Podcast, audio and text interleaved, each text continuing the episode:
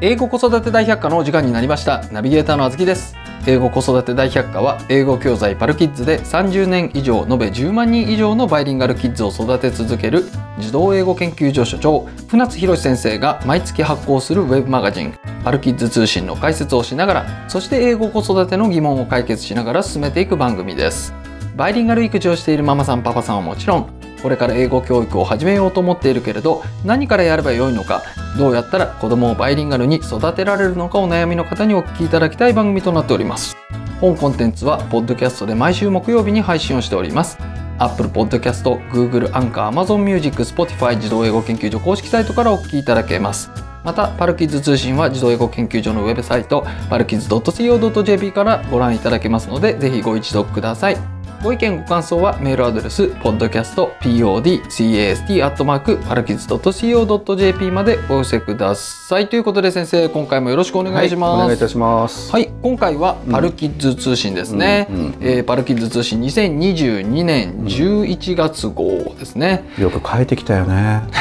これ毎回思いますね。うんはい。もう20年以上やってるんでしょこれ。ねやってますよ。すごいねやってます。うんあのウェブになってないものもありますからね。そうだよね。はいうんでこれが今回はできない子をできる子に変える方法。変える。はい、器を増やして積極的に学ぶ子にっていうことなんですけれども、うん。できない子をできる子に変える方法ってうん。これすごいですよ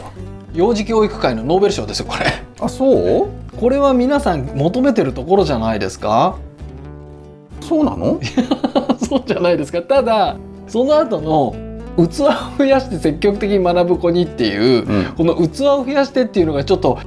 ほわっていう感じなんですけなるどほどもね。はあい、のね、これね、コペルニクス的なその転換を図ろうとしてるわけではないのよ。はあはうん。まあもちろんさ、えっと俺がこう大体主にやってることっていうのは、その視点を変えることによって同じ現象っていうのの見方が変わるっていうことをよくやるわけだよね。あはあはいだけどそうじゃなくてはい今回は本当にできる子に育っちゃうおお、どうこすれるは本当知りたいですあそうすごい知りたいじでゃあす今回はいくらにしようか、ねお金のお話うんもう英語こそ子育て大百科そでうすかそら、うただでいいですよねはい、はい、でまずできない子っうんうんうんていうところなんですけども、うんうん多くのねやっぱり親御さんが「うんいやうちの子こういうとこできないのうちの子こういうとこできないわ」っていう、うんやっぱできないところに目がいってしまうそうだねと思うんですよ。うんはい、だね問題はさそのできないっていうのがさどういうことなのかっていうのが分かってないんだよね。できないそはうだからできないじゃないですか。できないっていう例えば何、はいその計算問題ができないとか、うんなんか字が綺麗に書けないとかさはいはい。あとは何いつまでたってもこの自転車に乗れないとかあー隣の子はすごい暗唱するんだけどうちの子はできないとか気になりますね。なるよね。はい。でできないって何が問題なのあできないのは問題じゃないですか。なんで問題なのあのできるようにならないとなんでできるようにならないといけないの学校についていけないとかあとなんかか、お友達の間で嫌な思いをするかもしれないうんみたいな、なるほどね、はい汚れて るね本当汚れですか思考が汚れてるわ汚れ汚れてるそうです皆さんうん汚れてますよ、あのねあのできないっていうことははいいいことなのよできないことはいいことそうできないはチャンスできないはチャンス大チャンス、大チャン ス うん、これ我々にしかわからないあそうですねそうですねそうできないがチャンスですか、そううん大チャンスおー どういうことですかもうちょっと詳しく教えてくださえっとねいはいその容量のいい子っているんだよ。はいはい、うんうんうん、であとはさこうなんだろうなよくこう仕事しててもさなんとなくできちゃう人いるじゃん。いますはうん、いるよね。いでそれってさ本人分かってんのかねえー、と要領よく自分ができてて、うんえーるっていうことが分かってるかどうかですかいやだから自分が本当にできるのかできないのかって分かってんのかねってことなのよ。半々だと思いますねどういうこと半分の人が分かってて半分の人が分かってないってこと分かっそてなれいとも一人の中で分かってる時もあれば分かってない時もあある違います違います半分の人は分かってるんですけれども、半分の人は分かってなえいってことは革新的に自分はあのできない人間だけどもあの要領よくできるように振る舞ってるっていうのが半分いるってことまあ、できちゃうんですよ要領よくできちゃってそれが嫌だっていう人が多分半数いると思うんですよねうんだからそれってごまかすかごまかさないかだよね、はいうん、これ大学の授業なんかでもよくあるけども大学院レベルになってくるととりあえずなんかこうやっててさ、はいできるような口を叩く連中いるん だよじゃあこうやってそれどういうことって聞くとはいよく分かってないっていう、うんどうど僕が言ってるのが、やっぱり要領よくやるっていうのは、うん80点は取れるけど100点は取れないわけじゃないですかうんその言ってみればうんそのスーパー飛び抜けることはできないですけれども、まあ中の上にはいけるわけじゃないでいいすけかどねそうすると中の上だけれども、うん自分はできると勘違いして上の上に行けると思うけれどもそこで壁にぶつかってっていう経験をしてれば、うん多分自分は要領よく中の上まではすぐに行けるけど、うんそこから上には行けないんだよねっていう劣等感があると思うんですよ。まあね、はいだからその劣等感を抱いてくれりゃいいんだけども、いなんとなくできちゃってる人間たちがさ今の日本の国を牛耳ってるわけだよそうなんです それ言い切っちゃ っていいんで経すか済界もさ政治もそうだよ、本当にあー自分たちができると思ってんだよなんとなく要領よくやってるからはだけどじゃああの人たちに能力があんのかっつったらさ、はい能力ないから今困ってんじゃんみん ない、頑張ってらっしゃると思いますでよ。頑張るのってのは別に価値はないわけよそのなんなんて言うんでしょう能力も高いと思いますよ。何頑張ってるように見せる能力高い人たちいっぱいいるよあーじゃあもうちょっと僕ここで、うんあの別に僕が政治家になりたいとかうん別に僕があの政治家の親族に政治家がいるから政治家を応援するとか、うんそういう話ではないですけれども、うん政治家の人たちの味方にあえて立つとするならば、はい、政治家の人たちはうん日々がトロッコ問題だと思うんですよ。はい、デはい、その、こっちに行けばィストラクシそョんンな上手だねあずきさん ね何人が死ぬかみたいな。うん、なので多分政治家の皆さんもね、うんその100点満点もらえるならもらいたいと思別うんでにすよ俺今政治家批判してないよ、あそうですかうんあ大変失礼しまうした、ん、だから政治家さんは頑張ってるんだろうねはいと、頑張ってますうん、だからまあ無能であっても別にしょう がないよ、うん、だからだけどいい問題は何かって言ったらさ、はいはできないことは素晴らしいことであるとはいいうことなんだけどそも、こですよねいくよこの、できないことの問題っていうのは何かっつったら、はい要領よくこなせちゃう人たちはさ適当にごまかしてるんだよじじゃなくてで,、きないいっていうことに直面できるっていうのがすごいことだと思わないすごいですはいあこれできないわ俺この問題解けない、えっとね分からないことはいいのよすごいことなのよはい分からないってことは素晴らしいことあとはできないことも素晴らしいこと失敗するのも素晴らしいことただそれをなんとなくごまかすのは良くないあーそれは間違いないですねでしょはい間違いないですそうでだからなんとなくごまかしちゃう人が多い中でできないってことは自分は他の子よりできないわけよ周り見てもみんなできるわけでしょはい自分ができない時に何が起きるのかっつったらこれチャンスだよ、あうんー、適当にごまかすんじゃなくて、はいなんとなくできちゃってるんじゃなくて、はい考えるチャンスなんだよなるほど、できない子っていうのは、うんごまかせないわけですね、ごまかしようないじゃんできないん だから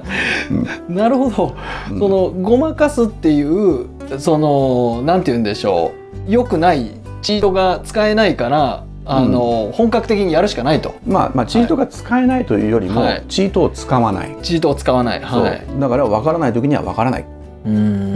ん、できない時にはできない、あまあ確かにそう言われてみれば、うん確かにチャンスですよねそうでしょ、はい知らないものを知ったかぶりするんじゃなくて知りませんって言うのよはいこれってすごい力だと思うんだよあそれはすごい力ですね、うんはいでつまりそういうふうにやることによってあの自分が知らないこともしくは分からないことっていうのを明確にすできることすることができるんだよねはいでそうすると学びが始まるじゃんそこか学びがら始まりますでおそらくそのできない子たちっていうのはまあ例えばさなんでできないかっつったら理由はさいくつかあってはい早生まれの子はできないよねあーまあよくありますよね、うんはいだけど早生まれにさ社長が多いんだよ、そうなんですか、うん総理大臣も早生まれが多いんだよ、あそうなんですか、うん、ノーベル受賞者もなノーベル賞受賞者これ日本の話だよ海外の場合には早生まれだよ、あなないですよねうん、あと作家さんもやっぱ早生まれ生まれが多いらしいよああじゃあやっぱりチャンスを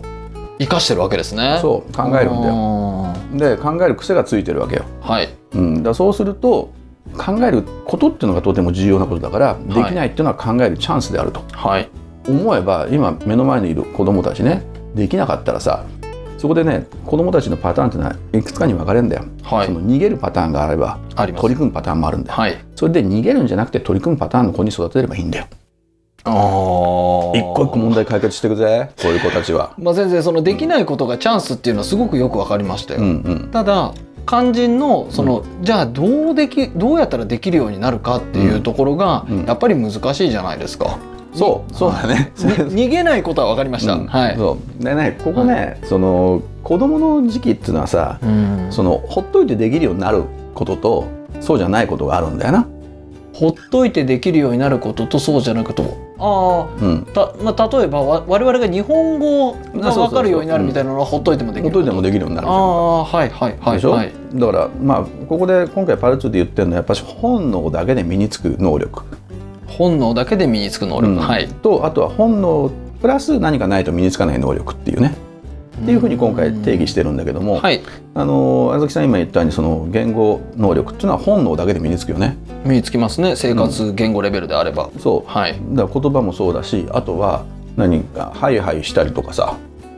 はいはいしたり、うああ勝手にしますねうん、立つのも本能だよね教えてないですね何8ヶ月の子に「あ立ちなさい立つ んだジョー!」とか言わないでよ親指に力を入れ てみたいなこと言わないですよねその時にちょっと腰を前に 出しなないよねないですであれはだから本能なんだよああそうですねそうはいでそれで立ったりさ伝え立ちをしたりとかハイハイしてるうちにそれ練習してるうちにはいそれが練習がインプットになっちゃってるんだけどもその環境を自分自身で作ってるうちに立って一人で立ってバランスよく立っておうおうおうおうそしたら最初の一歩が出るわけだよ出ますでここからほらようやく人間らしさが始まるんだけどね、はいうん、だからそういうそれって本能でできるようになるんだよはいはいたださ本能だけでできないものもあるわけよ、そこですようん、はいな何それ例えばさ言語は本能で身につくじゃんはいでこれってのは我々が分けて考えてる日本語と国語が違うよねって言ってるよね、そうですねうん、で日本語は身につくんだよ本能ではいただし国語は本能だけじゃ身につかないんだよ身につかないですそねこから何らかの訓練、まあ、あの練習っていうインプット思考と練習っていうインプットが必要になってくる、まあ、い練習っていうのはアウトプットなんだけども、うんそのアウトプットが自分のインプットになるんだよ、はいうん、スパイラルっていうのが必要になってくるっていうね本能でできることって、んまあみんなできるじゃないですかだからそこに差はないですよねそうただなるべく早い方がいいよああ例えばさあの自転車あ自転車も本能でできるっていうあれ本能だよねああただ自転車の場合には本能だけども自転車がない国もしくは自転車がない時代にの人たち自転車乗れないよねなんでかって言ったらその環境がないから自転車っていうああなるほど、うん環境が環境を与えればんできること、そう自転車っていうのをボンとさ例えばだよはいあのタイムマシンがあって、えー縄文時代に戻ってさ自転車ポンと置いといたら多分乗る人が出てくると思うんだよ。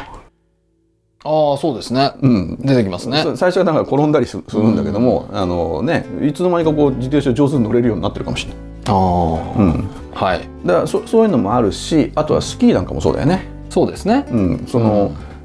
だってさ3歳4歳の子にさ転ぶ時はこうするのよって言ったって分かんないからわかんないですだからそれよりはこの何あのリーシつけてあのひ紐首に首じゃないけど腰に紐つけてさ、はい後ろからこうやってブレーキかけながら滑らせるああその経験という名のインプットですか、そうそうそう、はいだからそれがまあだから安全にっていう意味では自転車だったらこのヘルメットつけたりとかさプロテクターつけたりとかはいやるしスキーの場合には親がこう後ろでこうやってリーシ引っ張るみたいなことがあるんだけども、はいそうやって経験を積ませればスキーとか自転車なんか本能だからうん身についちゃうんだよ。はいうん、だってみんな自転車乗るけどさどうやって自転車が動くのかって分かんないでしょ、ああうん、例えば自転車のさそのハンドルを固定したら自転車って多分5メートル進まないんだようね、ん、うんそうですねそうあれは足を踏み込んだ方の足にハンドルを微妙に曲げてんだよ、うん、っていうのはさ教わってないけどみんなやってるよね、できますねうん、だからこれが本能なんだよ、ああということはこので人同じできないにしても、うんこの本能レベルで、うん、そのできない子っていうのは、うん環境とあと経験のインプットを与えればできるようになるってそうそういうそこうとですよねそううん。それが足んないんだよ、はいはってことはできないってことは要するに与えてないんで与えてないって十こ分となでイすねンプットをねあそこのなんかそこをできるようにするのはなんかさほど難しくなさそうですね簡単だよね、はいうんだからそういう要するに本能だけで身につく能力があるわけよ、はいただプラスその先にまあさっき日本語と国語力って言ったけどそうもですよ本能だけでは身につかない要するに本能で勘で運用してるだけではダメな能力があるわけよはいで皆さん日本語を喋るのも勘でやってるわけよ勘で自す転車も勘なのよ勘でスすキーも勘なのよ勘です大体勘な のよで勘でやってたらうまくなんないんだよ、あうんーある程度のところで止まりますよねそうそうはいでそれはじゃあどういうふうにするのかっていうあー、なるほどそれで今回ここで出てくるのが、はいまあ、いろんな能力っていうふうに、まあ、仮定想定してそこでそれぞれを器っていうふうに考えようと、ほうほうほうほうほうほう、っていう考え方を今回あの持ち出したんだけどもはい例えばその日本語で見るとさはい日本語のインプットっていう環境だよねはい与えていくとその日本語の器っていうのがその、まあ、子供の中に想定されるわけよ。はい日本語のインプットを始めた段階で日本語の器っていうものが子供の中に作られてはいでそれにこうやって日本語のインプットをしていくわけだよね。おー器を満たしていくわけですね、そう経験を満たしていくと、そうするとブワーッと溢れるように出てくるんだよはい利息つ いてそうそう本当にねすごいんだよねだからこう英語もしかりねおー英語をインプットし始めると英語の器が子供の中に勝手に出来上がってはいただしあのちょっとやそっとのインプットじゃどうにもなんないからはいやっぱしおた多量の大量のこの経験インプットっていうものが必要になってくるでそれが満たされた時に英語がブワーッと出てくるとすごいですねなんか日本語イデコみたいなイデコ こうやって毎月毎月こうインプットしていくと、うんあの将来年金として返ってくるみたいそうなあそうね,、 はいうんねまあねまあ個人年金のはい話は確定拠出年金うんみたそいうな、ね、うんはいだからそういうのがあるわけよおーでで今後のこれ器って考えるわけよ、はい何かインプットなり作業を始めようとしたら例えばスキーだったらスキー自転車だったら自転車っていうあの技術を、ま、習得させようと思って経験を与えると器ができるわけよほうでほうほうその器にはさその器には大きさってものがあって、はいうん、その大きさっていうのはさその能力とか技術によって違うわけよ例えば日本語っていう言語能力っていう器はね、まあはい言語学の中ではあっという間に身につくって言われるけども、はいかなり大きな器なんだよ相当相当なインプットがないとできないんだよなかなか満たされないわけですか、そううん大きな器だからね言語はいの器っていうのは日本語にしても英語にしてもただ意外とちょっとのことで身についちゃう器っていうのもあるわけよほ例えば、まあ、こういうこと言うとあれだけどもあのピアノだったらさうはいその、まあ、リズムもあればリズムだけじゃないじゃんメロディーがあるじゃんあーでしかも、はい、あのハーモニーまであるよねはい、だけど例えばタンバリンとかカスタネットトライアングル、まあ、もちろんその深深さはあると思うけれども、はいあれって叩いたらできちゃうじゃん なんとなく。確かにこれあのピアノに関しては、うん本当にポンってやれば正しい音が出ますもんねそうだよね、一方バイオリンとかになると、まともな音が出るまでしばらく時間かかるので、うんピアノよりももしかしたら本能レベルであれば器はうん、大きいの大きいのかもしれいないですでね。そうだよねだからそのようにそのやっぱ言語どの技能もはしいくはその技術を身につけるのか能力を身につけるのかによってその能力別に器の大きさが違うと思うんだよ。はいで能力別に器の大きさ違うんだけどもあとね個人によっても器の大きさが変わってくるんだよ。はい例えば、えっと、ピアノはいをやるのに例えばその子がさすごい運動能力が高いとほうほかけっこはすごい速くてうはいお相撲も上手であると、はいただこのピアノはなかなか上手にならないねとほうほいうう子がいたとした場合にさ、その子にとってピアノの器っていうのはさそのすごい大きなものなのかもしれないそうですね。でそうするとインプットっていうのがなかなかはかどらないんだよあ面倒くさいじゃんあれ嫌じゃんな同じ量は入っていってるんですけれども、その満たされていかないですもんねなかなか、うん、だってそれやっぱインプットっていうのはやっぱ自分が能動的にやった時にインプットっていうのは効率的になされるわけだから、